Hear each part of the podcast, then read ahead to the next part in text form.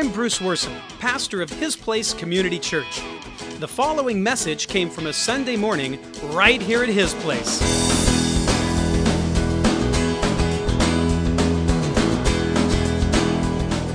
How do you want to go? How do you want to go? Been thinking a lot about that during my COVID quarantine.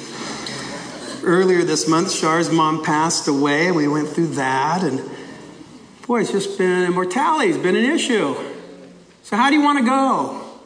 On a lighter note, one of my favorite old secular, not Christian, books is They Went That Away uh, by Malcolm Forbes, about 30 years old. I still have my copy. Uh, it, it says it is 175 insightful stories of how the famous and infamous went. And it's just short story after short story of how these famous, famous people throughout history died. Incredibly interesting uh, to look at. How we die says so much about how we lived.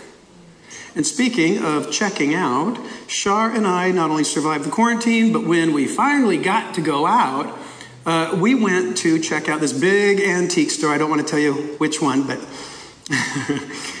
but we went to this big antique store where I got the best reaction ever to saying pretty good for down here. Because as I've told you, I like to say that when I'm out and about. Somebody asked me how you doing. I just love saying pretty good for down here because I love the responses. I just love to see. Well, best reaction ever. The lady who asked how I was doing, I said, "Oh, pretty good for down here." Just looked at me and then said, "Oh, are you Canadian?" she was not happy. She thought I was trashing all of America down here. You know, how you doing? Oh, pretty good for down here, eh? and it just took me, it took me a moment to think, wait, oh. And then I, then it was just funny. And I said, no. And I thought, wait, I've never had to explain it before. And I said, uh, no, um, I just mean, you know, as opposed to up there. And she was, and then laugh. Oh my goodness, we had the best laugh. and I just kept saying, Canadian, that's so funny. well, pretty good for down here. That's kind, that's kind of our thing, isn't it? That's our thing. I don't nobody else doing that because, and you're going to get to see the scripture behind it today. It's, it is our reminder to not only endure, but thrive in the midst of the mess that we've all made down here, right? Because it reminds us to keep our spiritual eyes fixed on the one who came down here to lead us home up there. And we need to keep our eyes fixed on him because that is a perspective of faith. And that perspective of faith brings peace and joy even when facing fear and pain down here. It is very much uh, in Scripture, even like a woman giving birth. I would add without an epidural because they didn't have those back then. But she endures and even thrives in the midst of the pain, the fear, and the pain, and even the embarrassment because she anticipates with confidence what she's bringing forth. Very biblical. I'm going to read you a big old scripture. Let's just listen to God's words from Hebrews, starting at chapter 11, verse 1, where it says, Now faith, faith is confidence in what we hope for. And it'll go on to say that that confidence is confirmed by our actions. So what it's saying is faith is confidence confirmed by actions. So confident. And it is assurance about what we do not see, as confirmed by God's word. That's where we get to understand the things we just don't see. And then, with that confidence in his word, is confirmed by our actions. Not earned, confirmed. And without faith, it says, it is impossible to please God. Because, and just think about it, anyone who comes to him must believe that he exists, obviously, and that he rewards those who earnestly seek him by faith, confidence confirmed by actions. Noah, when uh, warned about things not yet seen, in holy fear, built an ark, save his family. By faith, Abraham made his home in the promised land like a stranger in a foreign country. I want to remember this part, now it's going to refer to it later. Like a stranger in a foreign country, as did Isaac and Jacob. And by faith, even 90 year old Sarah was enabled to have to bear children because, and here's her faith, she considered him faithful, and here's the assurance, who had made the promise. All these people were still living by faith, which is confidence confirmed by actions, when they died. They did not receive the things promised. You're talking about the salvation through the sacrifice of God's Son. They got the things promised them in their lifetime, but not the big thing that was coming. They only saw those things and welcomed them from a distance, admitting that they were foreigners and strangers, you know, down here on earth. You see, and here's where it is people who say such things, like us, well, they show that they are looking for a country of their own, a, a better country, a heavenly one, up there. Therefore, because that's how their eyes are fixed, therefore God's not ashamed to be called their God. And every time we say pretty good for down here, we are affirming that. By faith, confidence confirmed by actions. Abraham, when tested, when God tested him, offered Isaac, his son, as a sacrifice.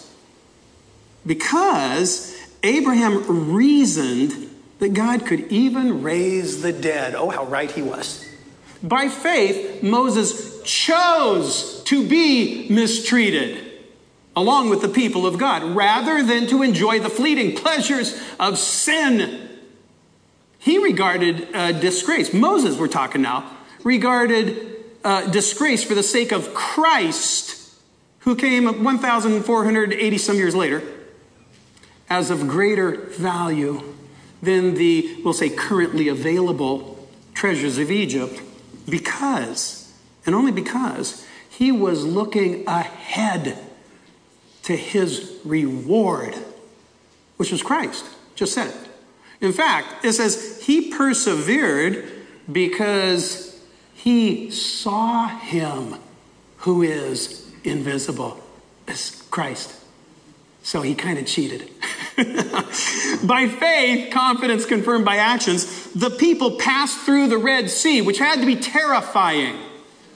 By faith, the walls of Jericho fell. You know, after the army had marched around them for seven days with nothing. I don't have time to tell you about Gideon, Barak, Samson, Jephthah, about David and Samuel and the prophets, but it's the same deal with all of them. Who, through faith, confidence confirmed by actions, conquered kingdoms, administered justice, and gained ultimately, ultimately gained at the time of this writing what was promised being raised with Christ who shut the mouths of lions, quenched the fury of the flames, and escaped the edge of the sword. Say that with me. Escape the edge of the sword. If it stopped right there, it would be horribly uh, out of balance. Thankfully, it doesn't stop right there. It tells us that faith, faith isn't just that. There were others, okay? There were others who were tortured, refusing to be released so that they might gain an even better resurrection with Christ. Yeah, they were put to death by stoning. They're sawed in two. They were killed by the sword. Read that with me. Killed by the sword. You see both of those things? Escaped the sword, killed by the sword. Yeah, yeah. These were all commended for their faith. Confidence confirmed by actions. Yet none of them received during their time down here what had been promised since God had planned something better, better for us all, so that only together with us would they be made perfect through Christ. Therefore, since we are surrounded by such a great cloud of witnesses, let us throw off everything that hinders. Hinders what? Hinders our own faithful actions. And the sin, as the biggest hindrance, And the sin that so easily entangles. Go read their stories. You'll see every story is full of it. The sin that so easily. Let us run with perseverance the race marked out for us, fixing our eyes on Jesus. We look backwards. That's a big benefit. They had to look forward and hope that his own come. We know he did.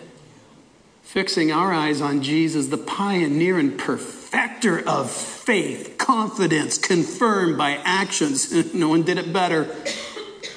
For the joy set before him, he endured the cross without an epidural, scorning its shame, which was nothing compared to bringing forth his children. And after that, and because of that, sat down at the right hand of the throne of God. Consider him. Consider him who endured, so that you, I, will not grow weary and lose heart. No, endure hardship, okay, as discipline, not punishment Discipline, basic training, uh, like potty training, because God is treating you as His children. He calls us gods, right, with a little g. We must trust that this is, this is just what must be done for little gods created in our Father's image. This is like our potty training. We just don't get it because we don't get what we are yet. For what children are not disciplined by their father? There's an answer to that. Illegitimate ones illegitimate ones. And that's what he says. If you are not disciplined, then you are not legitimate. Not true sons and daughters, unless you're going through it down here. God disciplines us for our good in order that we may share in his holiness. No discipline seems pleasant at the time, but painful. But boy, you're sure glad you got potty trained, right? But you fought it. We all fought it. Might be an outlier. No discipline seems pleasant at the time, but painful. That's just how it has to work down here. Has to. And we have to trust that it has to. Later on, however, it produces a harvest of righteousness and peace for those who have been trained by it.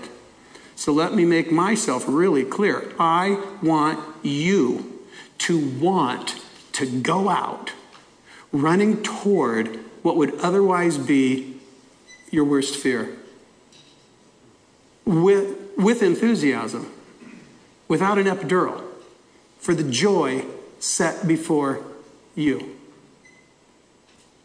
And not just when we die, I mean all the little pains that we're afraid to face in life. Face them, run toward them.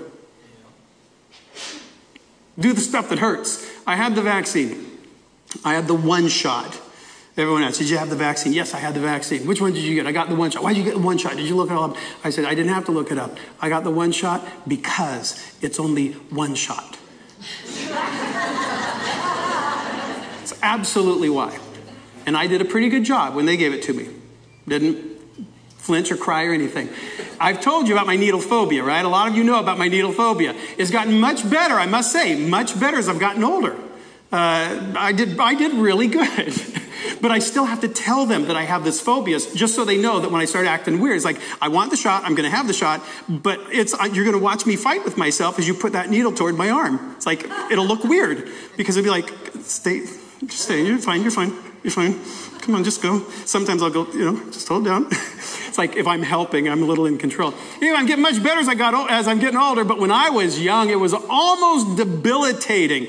You've probably seen a show where someone has has to face a phobia, right? Like a spider or a snake or a plane ride, and the person knows logically not to be afraid. Their logic's got nothing to do with it. There's some deep seated subconscious fight or, or flight warning system that is haywire and just off the rails, right?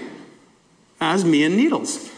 And phobias can usually be traced back to a childhood trauma when these subconscious systems are first forming. And I've mentioned this before, I don't know if you remember, that mine goes back to first grade. There's first grade Bruce. Uh, in the gymnasium at Westview Grade School, standing in line for this mass immunization. And uh, there's this little girl in front of me who jerked to the side when the nurse gave her the shot, and the needle did the worst thing possible, broke off in her arm. And there was, you know, two feet away from me. And there was screaming by her and yelling for help by the nurse and then just general panic by everyone until they carried the little girl screaming out of the gym. And then the nurse took a breath, looked at me, and said, Okay, next. that, that was the moment. Fight or flight, baby. I fought. Pure adrenaline, the strength of a third grader. From that, from that point on, mostly the strength of a third grader. But that's, that's where it all goes back to. Eight years later, oh, everything today is embarrassing for me. Eight years later, as a freshman, that's me. the most embarrassing part is how good I thought I looked. Eight years later, as a freshman, I am going to I'm going to prove it. I earned the right to tell you that I can relate completely to giving birth without an epidural. Because I woke up 15 years old and I woke up one day suffering from a serious and seriously embarrassing condition called testicular torsion. It's just somehow, it ties a knot inside, okay? Men's Health magazine ranked pain on a scale of 1 to 10. Number 4 is having your wisdom teeth pulled. Guess what made number 10? The worst pain they could think of. Mm-hmm, testicular torsion. And they give a little uh, uh, advice on each one how to ease the pain. Number 10, I'm reading. It says, to ease the pain, beg the doctor to knock you out quick. A hammer will do. So then I looked it up on a medical site. It's like, I've never really looked this up before. I get to this medical site and I read that women who have passed a kidney stone often compare the experience to childbirth. And then I read a gentleman who wrote, I've broken my arm, both collarbones, and had a kidney stone. And without a doubt, he wrote in all caps, my testicular torsion was the worst pain it's honestly hard to put into words. Another testimonial said, The surgeon told me it is far and away more painful than giving birth. Okay, so apparently this happens to 1 in 26,000 under the age of 18. So I guess that's the lottery I won. I wish that's all the worse it felt. Apparently, there's a four to eight hour window until, believe me, you don't want to know till all things are off the table, so to speak. Well, I refused. I was too embarrassed. I refused to reveal my humiliating, intensifying pain all day. So I'm being prepped for emergency surgery. You really don't even need to know how it got from there to there. The pain won. And when I finally admitted it, I was immediately admitted for emergency surgery. They're like, oh, this is something you wait for. So, I'm being prepped for emergency surgery, momentarily alone, totally exposed. You know, worst teenage fears, I thought, until a female nurse walks in with the biggest syringe I've ever seen, filled with painkiller also, the most beautiful thing I'd ever seen the needle, not the nurse. I barely noticed her, and I saw that needle, and I knew what was in it, so I ran, not really, I hobbled to her, naked and unashamed, arm outstretched. Give me, give me, give me. And she, I'm telling you, she couldn't stab that jabber in fast enough. After that experience, I still have my needle phobia. But in that moment, I can remember so well the peace and joy, not from, not from the painkiller, before the painkiller, the peace and joy of watching that needle pierce my skin and sink into my arm. I can still remember that. It's just like, put it in. And then And then a peace that passes understand Fear, pain, naked shame didn't exist. They, did, they weren't there. Didn't, ex- didn't matter because, trust me, it didn't compare. And I tell you all of that because that shot in that moment of my life is my absolute best experience for helping me to understand what compelled Jesus to come down here in order to go up on that cross. Because its horrific pain didn't compare to the pain of sin and shame and separation that it was taking away. And in that same way, you and I, we need to face the pains that bring relief to ourselves as well as those around us. All the things we don't want to do, but we know we're right. For instance, what action of faith would you take if every fear was boop, gone, every fear gone, who would you call? What would you admit? What would you do? Because doing that is the definition of faith. It's very strange to find yourself running toward what would otherwise be your greatest fear simply because it can't compare to your greatest joy which, by the way, may not seem anything like happiness. It's like a firefighter or a father rushing into a hellish death trap for the joy of saving someone whose life they fully and firmly believe to be worth the risk, even the death of their own. That's a joy that's nothing like happiness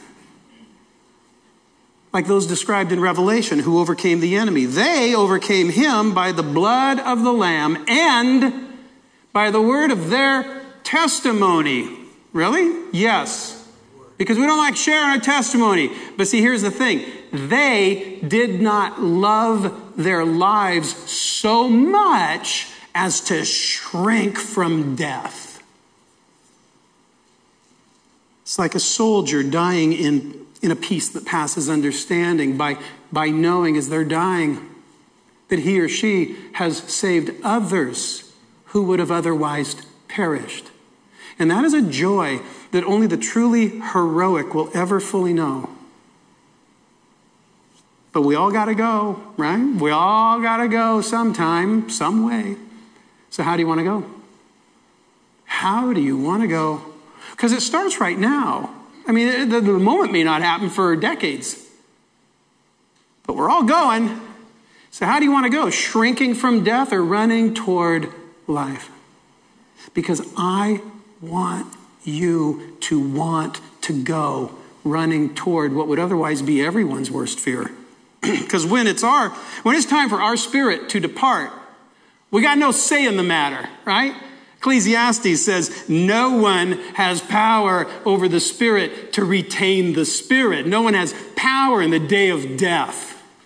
There is no release from that war. That's a war.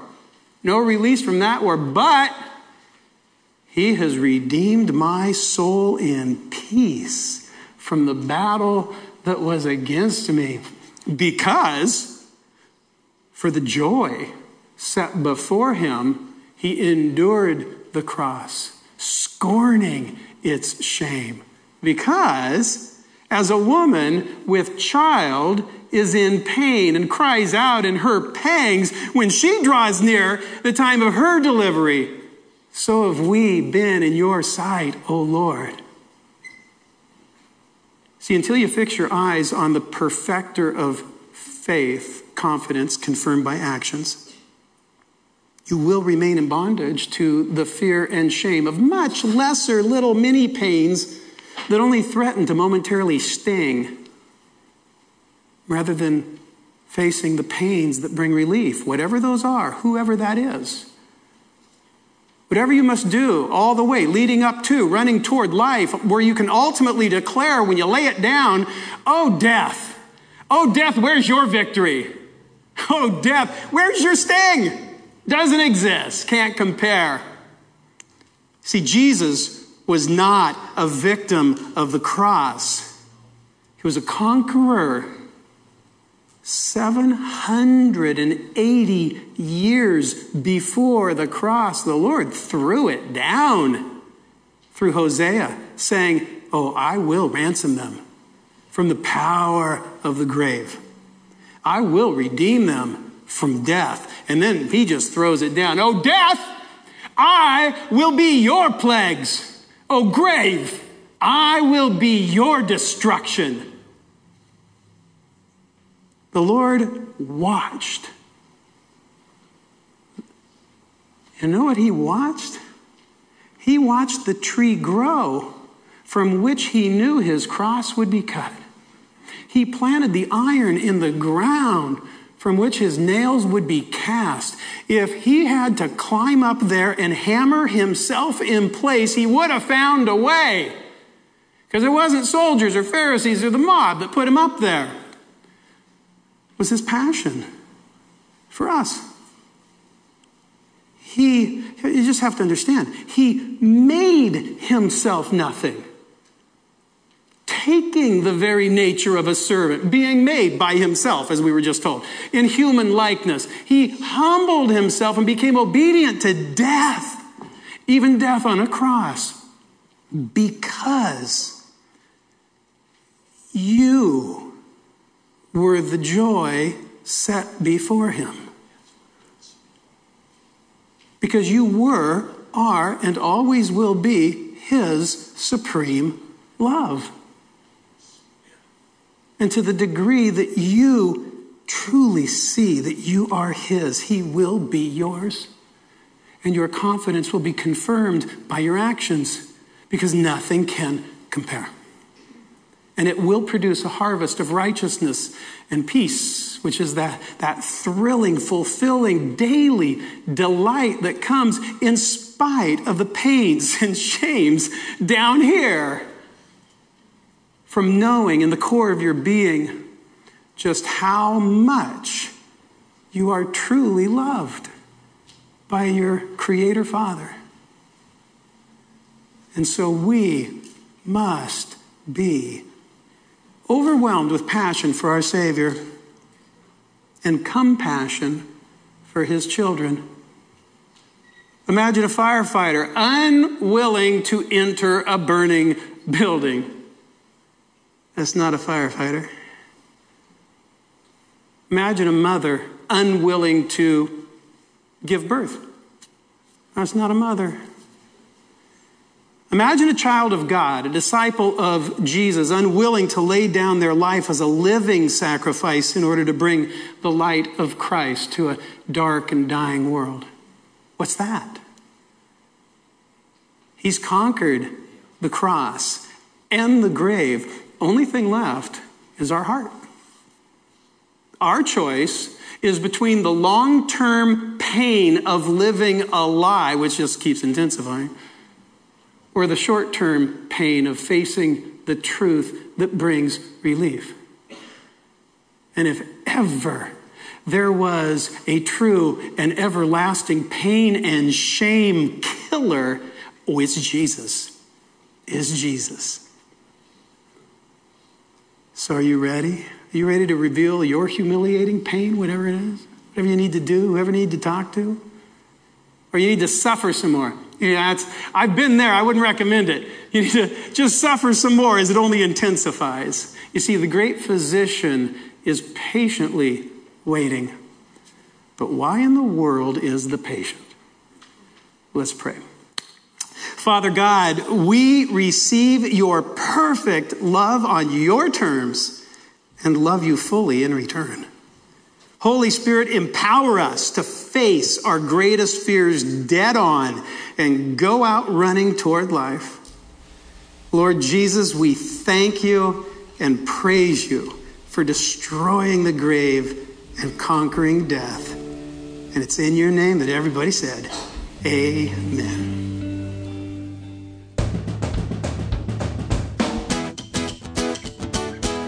Well, thanks for listening in. Why don't you join us on a Sunday morning? If you'd like more information about the church, just point your browser to hisplacechurch.com. Until next time, may the Lord bless you, keep you, and make his face shine upon you.